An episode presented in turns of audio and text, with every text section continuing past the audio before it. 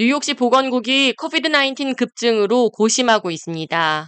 브롱스 주민들 역시 뉴욕시가 코비드 나인틴 방역 및 예방에서 후퇴하고 있다고 우려했습니다. 뉴욕시 보건국의 최근 데이터에 따르면 코비드 나인틴 감염 사례가 다섯 개부로 전역에서 급증하고 있습니다. 칠 일 평균 감염률의 경우 칠월 사일 이백삼십 건에서 칠월 삼십일일에는 오백육십육 건으로 백이십오 퍼센트가 증가하며 두 배 이상으로 뛰어올랐습니다. 이에 뉴욕시 보건당국은 무더운 여름철이라 할지라도 공공장소에서 사람이 밀집할 경우 반드시 마스크를 착용할 것을 권고하고 나섰습니다.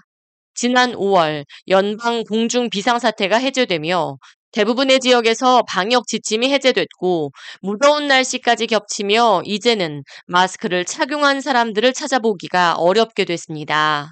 뉴욕시에 거주 중인 크리스토 젠킨스는 사람들이 코비드에 관해서는 까맣게 잊은 것 같다고 우려했습니다.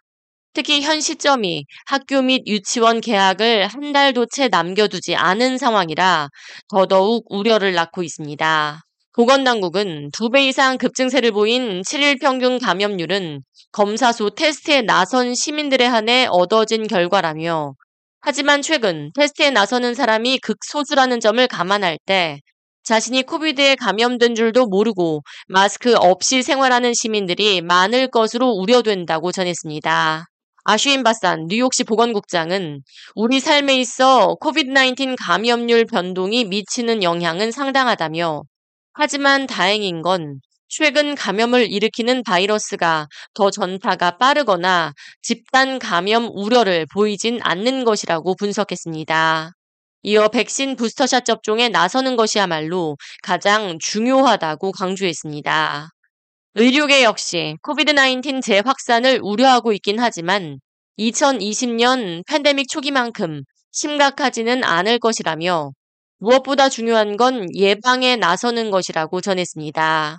뉴욕시 보건국은 가장 핵심은 증상이 있을 때 스스로 마스크를 착용하고 열이 날 경우에는 밀집 지역 또는 학교에 가지 않는 것이라고 강조했습니다. 특히 늦가을 그리고 겨울철을 앞두고 모임과 실내 활동이 많아지기 전에 올 가을 새롭게 출시될 부스터샷 백신 접종에 나서는 것이 감염을 예방할 수 있는 첫 지름길이라고 설명했습니다. 최근 전파되고 있는 바이러스는 변이 바이러스인 엑스비비 계열로 현재 모더나와 파이저는 엑스비비 계열 예방을 위한 새로운 백신을 개발해 올 가을 출시할 예정입니다. K-Radio 이하예입니다.